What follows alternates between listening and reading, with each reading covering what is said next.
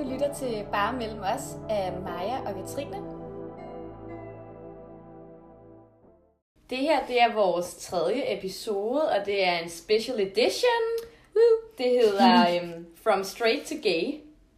Ja, og i dag der skal vi tale om det at gå fra straight to gay, og ligesom at ture og springe ud i en senere alder, sådan her i 20'erne. Fordi det kan være virkelig nøjeren at gøre, selvom man tænker, at det burde være let i 2021. Og så vil vi snakke om trenden i dag, som er mælkesnitter fra Dunos, og det vil vi så snakke om lidt senere. Ja, og i dag der har vi inviteret vores veninde Nynne Mad. Yes. Hej Nynne! Hej! Tak fordi du vil være med i dag. Så tak. Det sætter vi virkelig pris på, især fordi det kan være super personligt at tale om de her tanker og følelser. Så tusind tak, fordi du var med i dag. Selv tak. Og til alle jer lytter derude. Man skal bare lige huske på, at der er jo ikke noget, der er rigtigt eller forkert i den her situation, når man skal snakke om from straight to gay. Så det her det er jo alt sammen fra Nynnes perspektiv. Så det håber vi selvfølgelig, at I vil acceptere og respektere, når I lytter med. Ja. Men Nynne, fortæl lidt om dig selv. Ja, jamen som sagt, så hedder jeg Nynne. Jeg er lige blevet 25. Ja. Ja, jeg læser til sygeplejerske på Frederiksberg. Mm. Og så er jeg kærester med Emma, og vi bor i lejlighed sammen på Østerbro. Ja. Og ja, jeg er opvokset med min mor og min papfar og min lillesøster. Mine forældre er skilt. Ja. Så har jeg også en lillebror og en storebror, og det lyder dejligt. Det er sådan en meget almindelig opvækst, vil jeg sige. Ja. Inden vi dykker dybere ned i din historie, Nynne, så vil vi snakke lidt om den her trend. Og det er jo de her mælkesnitter fra Juno's Bakery. Ja. Og vi var derhenne og hentede dem i dag, og der var mega lang kø, og vi var mega heldige at få de 3 sidste. Ja. Så nu skal vi smage dem og se, om det er hypen værd. Mm. Nå. Så lad os prøve. Lad os prøve, piger. Ej, hun er god. Jeg synes, der er lidt meget. Du ser ikke helt tilfreds ud, Maja. Nej. Jeg synes, der er lidt for meget. Jeg tror, det er sådan, det er skummet. Jeg synes, karamelstriben ovenpå med det salte, det er virkelig lækkert. Det er så godt. Men jeg synes måske, den bliver lidt, for meget. Man skal lige have noget at drikke til i hvert fald. Fordi jeg tager tår. Men for bare lige at beskrive det, så har vi jo et billede af dem, de her mælkesnitter, inde på vores Instagram. Men det er i hvert fald ligesom en traditionel mælkesnitte, og så bare lavet i en luksusversion, kan man sige, med ægte kage og så sådan noget selvkaramel ovenpå. Altså den er god heavy, man kunne godt dele den 2 mennesker. Det tror jeg faktisk er en god idé, ja, dele, fordi den bliver meget tung. Men nu er du også kagemenneske, Maja. Altså jeg elsker kage så meget. Jeg synes, det er lige tilpas for mig. Det er lige noget for dig. Ja. Er det egentlig chokoladekage, det her ude i siderne? Ja, måske med lidt honning i, eller sådan. Ja. Jeg synes, det er mega godt. Men hvad synes I ellers om Juno? Det er jo meget, hypet. Det er meget hypet, men det er... Synes I, det er hypen værd? Synes I, det er også priserne? Ja, den var dyr, den her. Hvad kostede den her? Jeg kan ikke huske, om det var 35 eller 40 kroner for en. Ja, så det er måske lidt meget, men jeg har aldrig smagt Juno før faktisk. Har du ikke fået deres kardemommesnor? Nej, det er allerførste gang, ja. Så det er faktisk mit første indtryk, det er det her, det er meget godt. Hvad med jer? Altså, jeg synes Juno's, det er selvfølgelig, det er en lidt højere prisklasse, men jeg synes det er det værd. Men du er da også en Juno-pige, er du ikke, Nynne? Altså, det er jo farligt at bo ved siden af. Og ja, du er næsten nabo til Juno. Nej, præcis. Ja, så du er vant til måske at komme ned. Der bliver rigtig mange kardemommesnor hjemme hos os. Ja. Men det er også lækkert. Hvad vil I give den her luksusmælkesnitte fra en skala fra 1 til 10? Bare mellem os skalaen? Ja, lige præcis. Jeg kan godt lægge ud. Jeg giver den en 7'er. Okay. Ja, men det er personligt. Okay, du giver den en 7'er, selvom du ikke ser særlig tilfreds ud. Nej, jeg synes, den er god. Ej, jeg synes, den smager helt vildt godt. Og jeg synes, konsistensen er virkelig lækker. Men den bliver lidt meget til sidst. Men jeg synes, det er en af de gode mælkesnitter, jeg har fået. Ja. Det er bedre end dem, du køber i Netto. Ja, det må man altså sige. Helt 100. Så den får en 7'er for mig. Også udseendsmæssigt. Altså, den er virkelig flot. Meget nymoderne mælkesnitte. Ja. Smuk. Hvad giver du den? Ja, men jeg synes, den har ekstremt mange kvaliteter. Ja. Både på, som du siger, det smags... vil jeg sige. Og udseende, altså bare på baggrund af, den er så flot, og man kan... Ja. Du ved, det er et godt Instagram-billede med sådan en der, ikke? Helt vildt. De har tænkt taktisk. Altså, derfor får den høje point. Ja. Men jeg synes, det er nogle rigtig gode smage. Altså, jeg kunne jo sagtens spise en til. Ja. Okay, er vi derhenne? Jeg er også lidt sulten. Ja, okay. Men, den er også ret lille. Den er virkelig lille. Jamen, jeg synes faktisk, du siger det der med, at du synes, den er lidt kvalm. Jeg synes faktisk, den er meget let. Nå. Altså, jeg synes, at det der... Altså, der er den gode... balance. Ja. Sådan en god portion. Mm. Ikke for meget, ikke for lidt. Okay. Så hvad får den? Jeg tror, jeg vil give den... 9. Den får en 9'er. Det er højt. Ja, det er højt sat. Ja. Men jeg tror også, jeg vil give den 9 faktisk. Nå, du har også 9. Ja, faktisk virkelig, den smager godt. Altså, den vil jeg gerne have igen. Men jeg giver den 9 på grund af, at den er lidt lille. Jeg troede, den var større. De snyder altså på billeder, synes jeg. Ja. Og så fordi, jeg synes, den er dyr. Altså i forhold til, hvor lille den er. Den er måske sådan... ved jeg ikke, 8-10 cm eller sådan noget, ikke? Noget i den stil. Så ja, 9 herfra. Nå, Nynne, men det er jo dig, vi skal tale om og med i dag. Om dit kærlighedsliv, og dengang du fandt ud af faktisk, at du havde måske en anden seksualitet. Så først og fremmest vil vi høre sådan egentlig lidt generelt om bare dit kærlighedsliv. Det kan være alt muligt forskelligt, men... Nu, jeg kender dig jo personligt, og vi har været veninder i lang tid. Mm. Og der ved jeg jo, at, at du førhen selvfølgelig har haft nogle mandekærester. Ja. Du har ligesom datet fyre. Ja, det er korrekt. Ja, og det er jo lidt hen i de senere år her, at du er sprunget ud som homoseksuel. Nå, men prøv at fortælle lidt om dit kærlighedsliv. Ja, men altså som sagt, så er jeg jo kærester med Emma, og vi har været sammen i, eller vi har været kærester i snart et år. Ja. Her den 20. maj har vi kæresteårsdag, skal sige. Ja, vi mødte jo hinanden på Tinder. Mm. Ja, jeg har været en af de heldige, der har fundet kæreste på Tinder. Ja, det kan godt ske. Ja. Det kan det. Ja.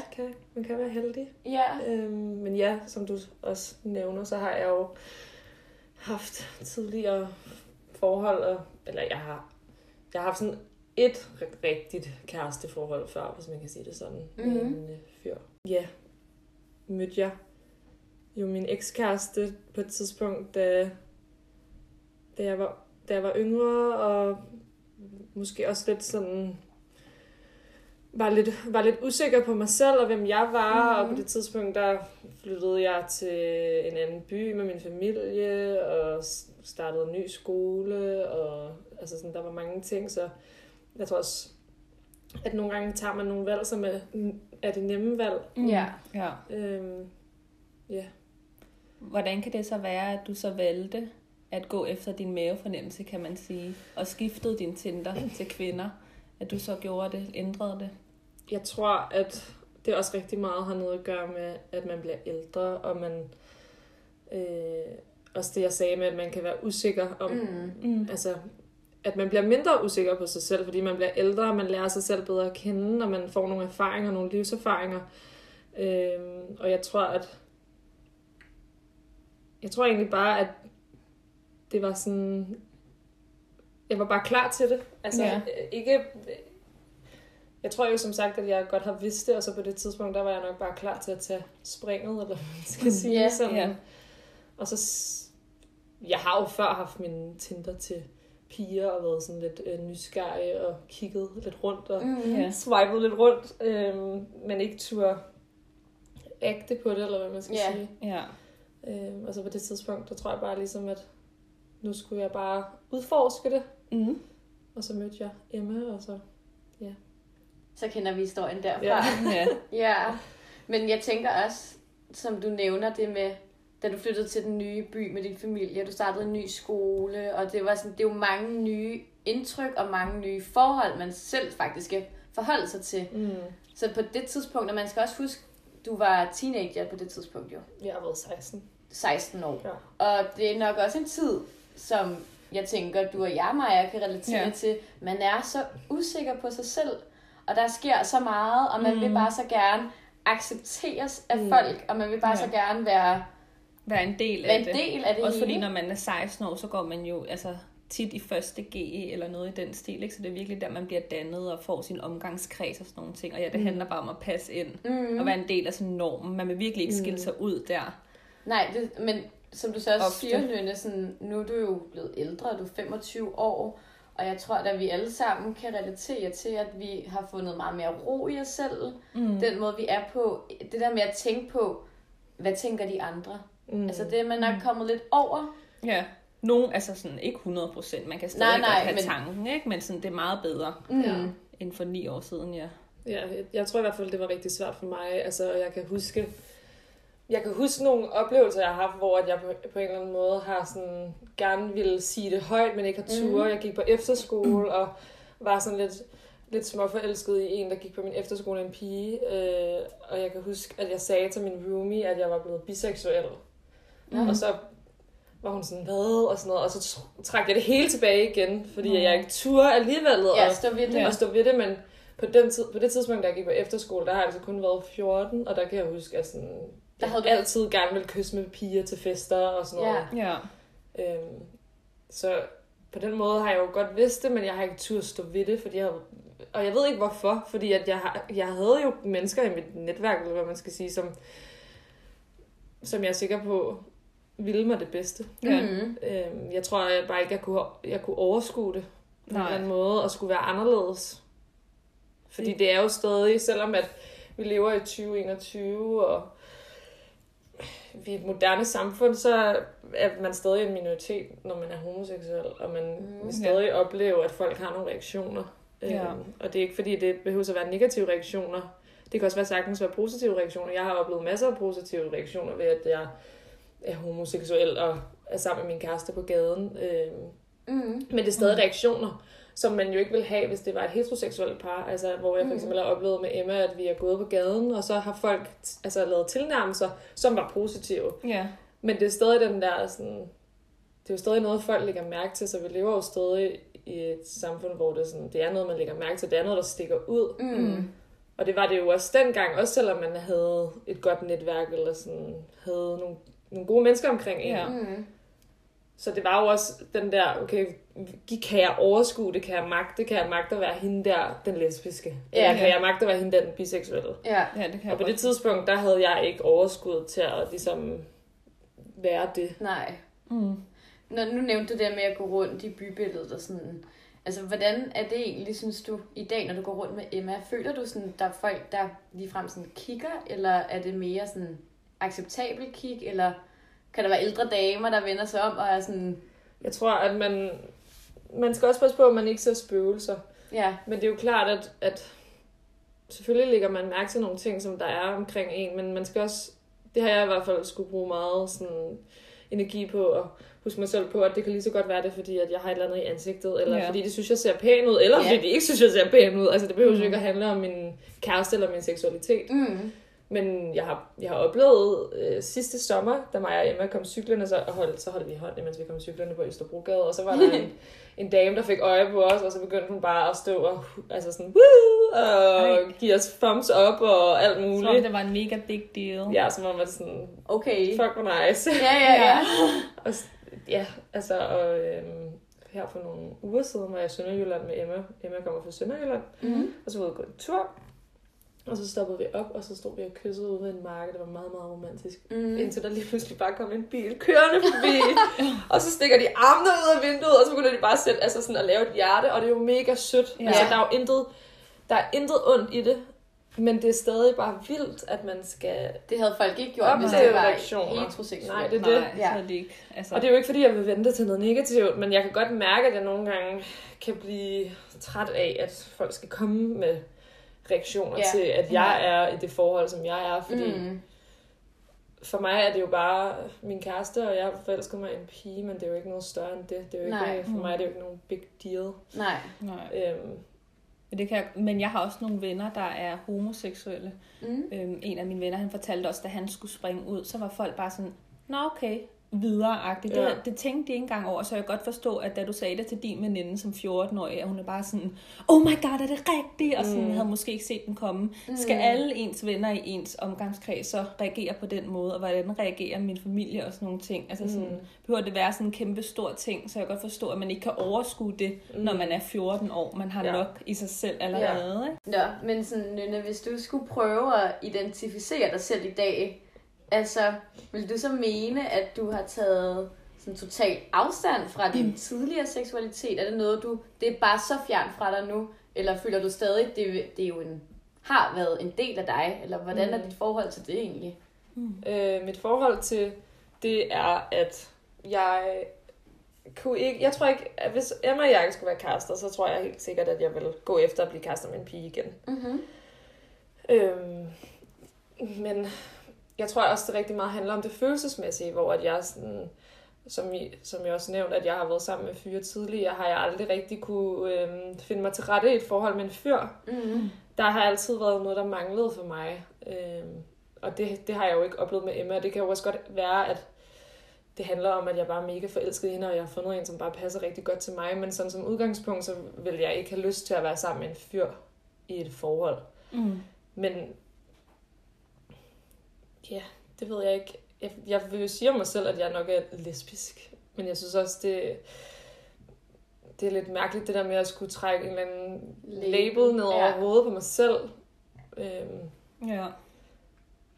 På en eller anden måde. Så jeg håber jo også, at Emma og jeg bare skal være sammen resten af livet, så det ikke er noget, jeg skal finde ud af, om det er det ene eller det andet. Men jeg tror, som udgangspunkt, så vil jeg nok sige, at jeg er mest til piger. Ja. Mm.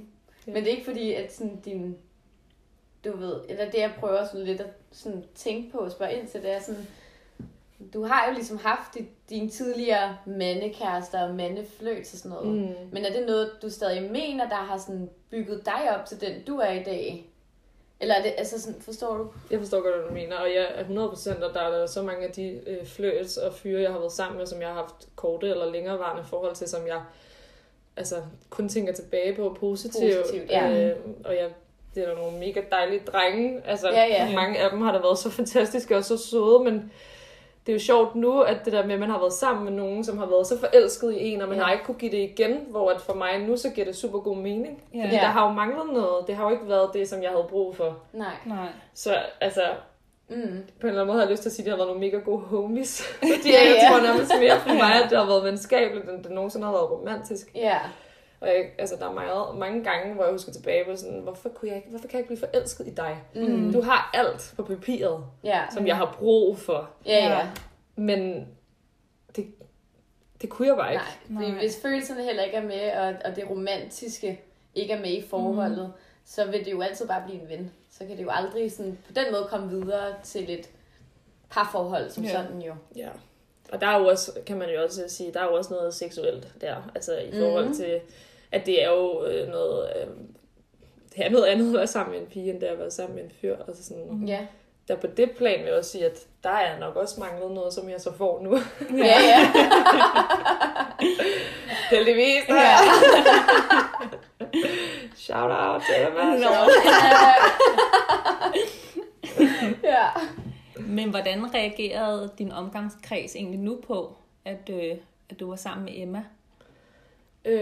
Det er faktisk meget forskelligt, hvordan de har reageret, men... Ja, fordi I er jo i samme omgangskreds i to. Ja, det er Katrine. Ja, Maja og Katrine, eller...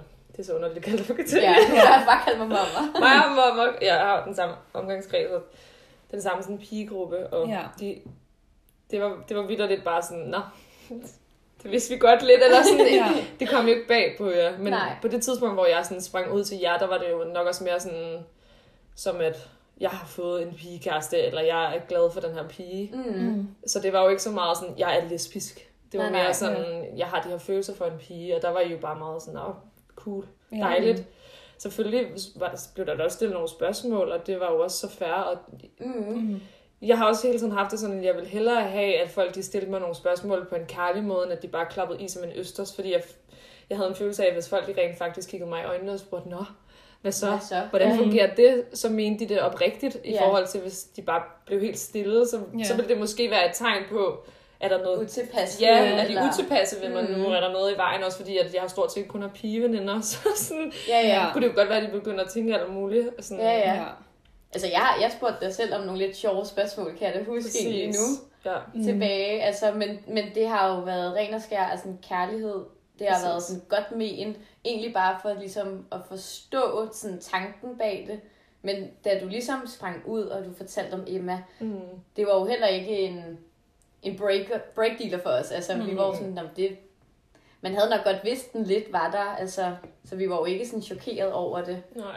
Havde I sådan snakket om datesne op til, eller var det sådan efter I havde datet noget tid, at I begyndte at snakke om det? Jeg kan faktisk ikke huske, hvordan det var i forhold til mig og Emma, om vi havde snakket om det, eller om jeg bare sådan kom lidt ud af det blå og sagde det. Det kan jeg faktisk ikke huske. Nej. Men jeg tror, at til at starte med, sådan, da jeg begyndte at tage ud og date piger, der holdt jeg det ret meget for mig selv. Fordi jeg havde brug for, at det ikke var noget, som der var nogen andre, der skulle blande sig i. Jeg havde brug for at mærke efter, om det var noget, som... Ja. Jeg havde bare brug for, at det var mit. Ja. Og det ikke var noget, jeg havde skulle dele med alle mulige, og høre alle mulige tanker, og have alle mulige meninger og holdninger til det. Jeg havde bare brug for sådan... Og virkelig mærke efter. Ja. Er det noget, som... Det er så sundt nogle gange ikke at dele for meget ud, når man netop er ved at finde ud af sådan en... Det er jo en større ting om sig selv. Ja. At man heller ikke bare snakker med sine veninder. Og selvom det er vi rigtig gode til, os piger, og vi deler jo næsten alt med hinanden. Men man kan også blive farvet af hinandens syn, eller hinandens indtryk og noget. Men jeg kan da godt huske i hvert fald. Men jeg var også bange for, at... folk bare vil sige sådan noget som, ej, det er nok bare en fase, eller tror du virkelig det? Og det var også lige præcis nogle kommentarer, som jeg ikke havde brug for at få at vide. Ja. Jeg havde brug for at mærke det, og finde ud af det. Ja, helt selv, så man ikke kommer til at tro på det, eller sådan, og blive forvirret oven i hovedet om det, hvis man i forvejen sådan er i gang med at... Og man kan jo, når man er i den der usikre position, så kan man være meget sådan tilbøjelig til at... lyt lidt for meget efter, hvad andre siger, i stedet for at mærke sig selv helt ned i maven og sige, okay, hvordan har jeg det? Hvordan har jeg det med det her? Og det var det, jeg havde brug for. Ja. Så jeg tror, jeg fortæller det til dig faktisk, mamma. Men jeg kan huske det faktisk, nu når du siger det. Jeg tror, vi var på Nørrebro, kollega. Vi havde bare en bytur, dig og mig sammen, hvor du fortalte om, du havde været på nogle dates. Det var også bare meget lettere at bare sidde sammen. Altså to og to, altså, og bare... snakker man ikke behov for, at det hele vennegruppen, der får det at vide. At man sidder og siger, at det for en 8 piger, det er måske lidt voldsomt, så bare kunne sidde sammen. Men det er jo forskelligt, hvordan man egentlig breaker sådan en nyhed, eller man skal sige, til sine veninder. Ja. Det er jo selvfølgelig også meget individuelt, hvordan man gør det. Ja, det er det helt sikkert. Det kommer også an på, hvordan man har det med det, og jeg tror bare, for mig var jeg bare ekstremt usikker, og jeg havde bare brug for, som sagt, at selv finde ud af det, og mærke efter selv, og så tror jeg, som I siger, at jeg ikke havde behov for at sidde og sige det foran 8 mennesker, og så få alle deres forskellige tanker og holdninger og meninger til det. Plus at der ikke er nogen af jer piger, der er homoseksuelle eller biseksuelle eller noget, så det er også bare sådan, jeg har også en følelse af, at I kan acceptere det, men I kan jo ikke sætte jer ind i det. Fordi I ved jo, hvordan jeg har det. Sådan, præcis. For, men det er jo ikke noget, som du også siger, jeg også tænker med dig, Maja, jo altså... Når man ikke er vokset op i et sted, hvor der har været folk, der har været homoseksuelle eller biseksuelle.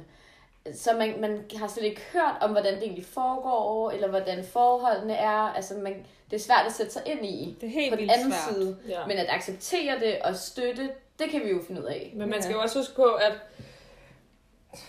heteroseksuelle forhold vil aldrig nogensinde være ens. Altså, det er jo så forskelligt, hvordan et heteroseksuelt forhold er. Det er super forskelligt fra parforhold til parforhold. Og det er jo det samme med homoseksuelle. Det er jo heller ikke ens, ikke? Så det skal man jo også huske på, sådan at alle er jo forskellige. Også homoseksuelle. Også hvordan homoseksuelle springer ud, eller hvordan homoseksuelle parforhold er. Og det er jo også derfor, jeg kan jo ikke sidde og sige, altså, hvordan alle er. Jeg kan kun sidde og fortælle, hvordan jeg har oplevet det, og hvordan mine sådan, oplevelser er. Og mine erfaringer med det. Det kan jo være, at der er nogen, der lytter med, der kan relatere til det, som du faktisk siger og fortæller. Den måde, du har haft det på. Det tænker jeg da i hvert fald. Der og hvis der er nogle unge piger, der sidder og lytter med. Fordi der er, altså også i min vennegruppe, jeg har ingen veninder, der er homoseksuelle. Jeg har faktisk kun mandlige venner, der er det. Så det er sådan, det kan jo godt være, at der er andre, der sidder i den samme situation og har brug for at høre om det, ikke? Jo. Lidt tættere. Men det var jo sådan lidt... hvordan dine veninder sådan modtog Men hvordan egentlig med din familie? Hvordan tog de det? Altså, mine forældre er jo som sagt skilt, så jeg tror, jeg sagde det til min mor først. Jeg kan faktisk tydeligt huske, at vi havde aftalt, at vi skulle træne sammen. Ja. Og det var stadig under lockdown, så vi trænede hjemme i min mors have. Og så faktisk inden vi skulle træne, så fortæller hun mig, at hendes veninde skal være med. Og så var jeg bare sådan, ej. Og det var ikke, havde du lige planlagt? Jeg havde lige planlagt, at jeg skulle fortælle hende det. Og så siger hun det der med hendes veninde skal med, og jeg var bare sådan, nej, det er løgn. Og jeg blev bare mere og mere nervøs, og jeg var så nervøs under hele den der træning. Og så spurgte jeg min mor bagefter, om vi skulle drikke op kaffe, og så var jeg sådan, skal din veninde også være med til at drikke kaffe? Og så var hun sådan, nej, der skulle hun så ikke, og så var jeg sådan, okay, fedt. Ja. Og så lavede min mor noget kaffe til os, og så satte vi os ud i haven, og så sad vi bare og snakkede, og så lige pludselig så tror jeg bare faktisk, jeg bare sådan afbrød hende og var sådan, der er noget, jeg skal fortælle dig. Ja. Og så var min mor sådan, nå, hvad så? Sådan helt casual, som hun er. Og så var jeg sådan, ja, men jeg har faktisk begyndt at date en pige. Og så var hun bare sådan, så begyndte hun bare at flække og grine. Og så var hun sådan, er du blevet lesbisk? Og så begyndte jeg at græde. Og så, nå, hvorfor det? Jeg tror bare, det var så emotional, det var så overvældende for mig. Jeg begyndte at græde, og min mor, hun omfavnede mig bare og holdt om mig og sagde, skat, det er helt okay. Altså, jeg elsker dig stadig. Jeg var sådan, ja, selvfølgelig gør du det, hvad mener du? Men ja, så grinede vi bare af det, og havde et meget ømt øjeblik. Jamen det med, at du egentlig måske begynder at græde, det kan jo også være noget, det har været en forløsning for dig at komme ud med det her faktisk, og være sådan, fuck, eller nu er jeg bare, altså, det er ude. Du skal ikke gå rundt og holde på en eller anden hemmelighed, eller noget, jeg ikke føler, jeg kan dele med mine venner og familie, men nu er det ude, og alle ved det. Ja. Jeg tænker virkelig, det må være en rar følelse, faktisk. Det var en kæmpe forløsning for mig, og endelig kunne sige det højt, og sige det til min mor, og altså, hun var jo bare glad på min vej, og så sagde hun også til mig, det synes jeg var meget sjovt, hun sagde, at vi har alle sammen haft et lesbisk øjeblik. Jeg var sådan, okay, mor. Super, lad os tage den en anden dag. Så tror jeg også, vi stopper her, mor. Nej, men det var rigtig fint, og det var rigtig dejligt. Og så fik min søster også at vide det, da hun kom hjem, og hun var bare sådan... Min søster er 18, og sådan... Jo, totalt woke, eller hvad man siger. Og hun kom bare, hun var bare sådan... Nå, helt sikkert, cool. Og så gik hun videre, så var det der en ting, og jeg var sådan... Hallo, hørte du, hvad mor sagde? Jeg har mødt en pige. Ja, det er fedt. Så det var det din mor, der så fortalte din søster det? Ja, det var min mor, der sagde det til min søster, imens jeg stadig var der. Ja. Og jeg var bare sådan, hallo? Okay. Hvor cool. Din reaktion? Ja. Det var bare cool. Ja, det var virkelig sjovt. Så snakkede vi selvfølgelig lidt om det, og hun var bare sådan, hun var totalt sød og var sådan, det kunne da også godt være, at hun selv kunne finde på det en dag. Og sådan, så det var rigtig fint, og så... skulle jeg også fortælle det til min far, og det var faktisk den præcis samme reaktion, jeg fik. Jeg sad hjemme i min fars køkken, og sad og snakkede med ham, han stod og lavede mad, og så sagde jeg bare til ham, jeg begyndte at se en pige, og så begyndte han bare at grine, og så var han sådan, er du blevet lesbisk? Jeg tænkte bare det samme. Og jeg var sådan, okay, selv samme reaktion, man får. Ja, men der havde jeg ligesom også sådan fået bearbejdet det lidt mere, så der begyndte jeg så ikke at græde, men det var stadig mega rart, at min far bare grinede, og det var sådan... accepterende. Det var fint, skat. Ja. Altså, og han kom med det samme svater, så min mor var bare sådan, skat, jeg elsker dig jo stadig, og det er jo bare så fint, og jeg er glad på din vejen, og det er dejligt. Og... Men jeg kunne godt mærke, at min far, han var sådan lidt mere... Tilbageholden, eller? Nej, han var mere sådan, men er du så lesbisk? Okay. Og så var jeg sådan, far, fordi på det tidspunkt, der var jeg ikke klar til at give mig selv et label, eller sådan. Så det er et år siden, eller? Ja. Så der sagde jeg bare sådan, at det vidste jeg ikke. Det havde jeg faktisk ikke taget stilling til. Og så var han bare sådan, det bliver du da nødt til. Og så var jeg sådan, hvorfor bliver jeg nødt til det? Hvorfor skal jeg tage stilling til det? Ja. Jamen, det synes han. Og det skulle jeg. Så sådan, det var en lidt anden reaktion. Hvor det var sådan, det skulle jeg tage stilling til. Men jeg tror også, der er noget med deres generation at gøre. At sådan, de kan godt lide os. Jeg tror, de kan godt lide det der med, at man putter en... noget ned over det, sådan, fordi så kan de på en eller anden måde bedre forholde sig til det.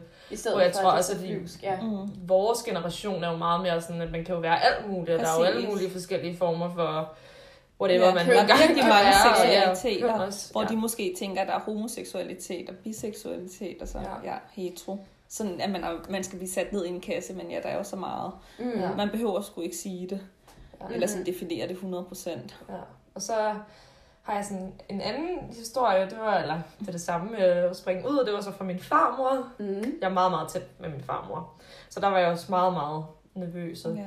Og hun er jo endnu, hvor gammel er hun så? Jamen, hun er jo snart 80. Ja, og det er en helt anden generation. Præcis. Så jeg var nok spændt, og så sad jeg derhjemme i min farmors sofa, og drak noget kaffe, og så var jeg bare sådan, farmor, der er altså noget, jeg skal fortælle dig. Jeg begyndte at se en. Hun var sådan, nå, hvor dejligt. Hvem er det? Nå, hun hedder Emma. Nå. Okay. Så, jeg tror faktisk, sådan, hun reagerede ikke så meget på det andet. Sådan, det var det dejligt. Og, sådan, og så efter lidt tid, sådan, jeg ved ikke, om hun lige skulle bearbejde det op i sit hoved. Yeah. Så siger hun til mig, det kan jeg godt se, det der, faktisk. Du har det, det giver super god mening. Du er til piger, og jeg var bare sådan, okay, farmor, for dig. Så lige tænkt over det. Og det var, jeg synes, det var så sødt, fordi jeg synes også igen, det var bare sådan en, på den måde en kærlighedserklæring, eller sådan, bare være sådan totalt accepterende overfor det. Og... Men det er jo også rigtig nok, som du sagde, Maja, det er jo virkelig en helt anden generation. Yeah. Altså vores bedste forældre, ikke? Jo. Og der har det jo ikke været en norm dengang. Det var slet ikke acceptabelt at være homoseksuel dengang. Nej. Ja. Det var det ikke. Men det var da en fin måde. Så spurgte jeg min farmor, om hun nogensinde havde været sammen med en kvinde. Og så sagde hun, og så sagde hun, nej, det havde hun ikke. Men... Og så var det, hun sagde, at dengang hun var ung, der var det jo heller ikke på den måde en ting, som var synligt. Ude folk skjulte det mere. Ja, det var meget skjult. Og så hun sagde, at det havde hun nok ikke rigtig haft muligheden for, eller sådan. Nej. Mm. Ja. Jeg tror ikke, at det var hendes interesse, men man ved jo aldrig. Nej. Mm. Hvad med børn? Har du tænkt på det? Ja, meget. Altså, det har jeg faktisk, fordi at jeg har altid vidst, at jeg gerne vil have mange børn, og jeg har altid tænkt, at jeg skulle have en stor kernefamilie, og jeg har jo altid tænkt, at jeg skulle have børn med en mand, og så skulle vi bo i en eller anden villa og have en hund og en bil. Ja, den klassiske tanke. Og det tror jeg også nogle gange altså, er bunder i, at jeg jo kommer fra en sådan på papiret kernefamilie, ikke? Jo. Men ja, jeg har tænkt meget over det, jeg har snakket rigtig meget med Emma om det, fordi at det har fyldt i mit hoved, at jeg ikke kan få børn på den naturlige måde. Mm. Har du det? Det har fyldt rigtig meget. Ja. Det har gjort mig ked af det på en eller anden måde, at jeg ikke bare kunne lave nogle børn med Emma, hvis det er det, jeg gerne ville. Mm. At jeg er blevet begrænset på den måde. Hvordan har Emma håndteret det? Hvordan har I som et par? Vi har jo talt om det og snakket om det, og så har vi jo snakket meget om det her med, at når vi en dag vælger at få børn, så er det et kæmpestort ønskebarn. Mm. Så er det jo fordi, vi gerne vil det. Fordi vi gerne vil det 100%, og vi skal gå ud og tage et aktivt valg om, at det er noget, vi gerne vil. Mm. I starten tror jeg også bare, det handlede om det der med, at man lige skulle forlige sig med det. Ja. Mm. Hvor at nu, det rører mig ikke. Nej, nu er du ligesom, og det er sunket ind. Det er. Ja, og det er jo heller ikke fordi, at altså jeg er jo glad for, at det overhovedet kan lade sig gøre. Jeg tror bare, at det slog mig lige pludselig sådan, okay, jeg kan faktisk ikke gøre det på den naturlige måde lige pludselig. Ja. Mm. Og det var bare sådan lidt mærkeligt. Ja, det kan jeg virkelig godt forstå egentlig. Også fordi, at når man er to kvinder i et forhold, der skal have børn, så skal man jo først tage til lægen, og så skal man have en henvisning, og så skal man ind på Rigshospitalet, og så er der ventetid, og så er der det ene og det andet, så det er også en længere proces. Har I snakket om, hvem af jer, der skal bære barnet? Jamen, det har vi snakket om, hvem vi gerne vil, hvem der gerne vil være gravid først, og jeg vil gerne være gravid først. Mm. Og det er Emma meget klar på, at det mig, der starter, og så kører vi en second på hende. Ej, det er da mega fedt, de gør det på den måde. Ja. Og fedt, de bare snakker åbent om det. Vi er meget åbne over for hinanden, og men sådan er jeg generelt meget åben. Også fordi, det er ikke fordi, jeg siger, at jeg skal have børn i morgen, og jeg ikke, man ikke har lang tid, men jeg tænker sådan, nu er jeg 25, og jeg har altid gerne ville være ung mor, så jeg vil heller ikke indgå i et forhold, hvor vedkommende ikke vil have børn, eller ikke var klar til at få børn før hun var 40, fordi så var det nok bare ikke os, der skulle være sammen, så det er jo noget, man snakker om, og det er også noget, man tænker mere over, når man bliver ældre, ikke? Altså, det har I vel også tænkt over det der med sådan, jeg ved i hvert fald, der er nogle af mine veninder, som er i heteroseksuelle forhold, hvor de har tænkt, at eller de er kommet ind i et forhold i en alder af for eksempel 25, og tænkte, okay, jeg bliver nødt til at have den her snak. Ja. Jeg gider ikke at bruge 5 år med dig, hvis du ikke er interesseret i at have børn. Mm. Jamen, jeg har faktisk også snakket med min kæreste om det. Ja? Ja. Og hvad så? Men jeg er jo 23 år, men jeg vil gerne sådan om 5 år eller noget i den stil. Ja. Det har jeg også bare sagt til ham. Ja. Hvad med dig? Jamen, jeg har lidt den samme tankegang, som I også har. Jeg har også godt kunne tænke mig at være en ung mor. Men ja, jeg er jo også i et forhold med min kæreste Victor, og der er jo bare nogle forskellige ting, der lige skal gå op i en højere enhed. Men det må man jo også bare tage lidt hen ad vejen. Men man kan jo altid drømme om at sige, man kan altid sætte et tal på, eller en alder, og være sådan på det her tidspunkt. Men der er så meget mere, der skal give mening. Så det, bare fordi man når en vis alder, er det jo ikke ensbetydende med, at man skal have sit barn der, hvis man ikke har et sted at bo, eller hvis man ikke har et job. Der er jo så mange forskellige faktorer, der kan spille ind over det. Ja. Men jo, det er da helt klart, altså som du også siger, Nynne, noget man tænker over, og vi taler om os piger, når vi når den her sådan midt 20'erne alderen. Men har du ellers noget, du gerne vil sige? Måske til nogle unge piger derude, som der... Jamen, det kan jo både være unge piger eller unge drenge. Drenge, ja. Selvfølgelig, ja. Man skal lytte til sig selv. Og jeg har også en forestilling om, at det er måske lidt nemmere nu, fordi vi lever i et samfund, hvor det er mere accepterende. Mm. Men jeg synes, man skal lytte til sig selv, og hvis man har en forestilling om, at man måske er homoseksuel, eller biseksuel, eller hvad man nu er, så... eventuelt prøv at søge den vej, altså gå ind i nogle miljøer, så man kan blive eksponeret for det, fordi det er også nogle gange sværere at tage et valg om at være noget, hvor man virkelig bare stikker ud i sin vennekreds eller i sin familie. Det kan jo være hårdt at være den der lidt outsider på noget. Mm. Så jeg tror, det der med at blive eksponeret og ja, møde nogle andre, som har det på samme måde som en, det kan jo støtte op omkring en og gør, at man ikke er usikker. Når man finder lidt... Ja, folk... Man føler sig måske lige med de andre. Ja, altså jeg tror også, at grunden til, at jeg også turde springe ud, var jo også fordi, at jeg havde Emma. Ja, selvfølgelig. Noget fordi jeg vidste, at hvis... Ja. Altså, skulle det gå helt af helvedes, det ville, jeg jo godt vidste, det ville gøre. Men hvis det var svært, eller jeg ville få nogle dårlige oplevelser, så ville jeg altid kunne komme hjem til Emma. Mm. Og så ville hun holde mig i hånden og sige, at det skal nok gå. Og hun har oplevet nogle af de samme ting, så vi havde rigtig meget til fælles. Altså hun kunne jo 100% relatere til, hvordan jeg havde det, og hun kunne komme med råd, men hun kunne også bare være lyttende. Så det er jo dejligt at have nogen i ens netværk, som ved, hvordan man har det. Ja, det tror jeg virkelig også. Så jeg tænker, prøv at alliere dig med nogen, som har det, ligesom dig, så du har en i dit hjørne, der støtter dig og bakker op om dig og kan forstå dig. Og så gør det også nemmere og møde mennesker, som ikke kan forstå, hvordan du har det. Og så bliver så tvivler du ikke på dig selv, fordi du har nogen, som i hvert fald godt ved, hvordan du føler, eller forstår dig, ikke? Jo. Ja. Gode råd i hvert fald her til sidst. Tusind tak, fordi du ville være med. Ja, altså, jeg synes, det var mega interessant. Og tusind tak, fordi I lyttede med. I må meget gerne følge os på Spotify og anmelde os på Apple Podcast. Vi ses! Hej! Hej!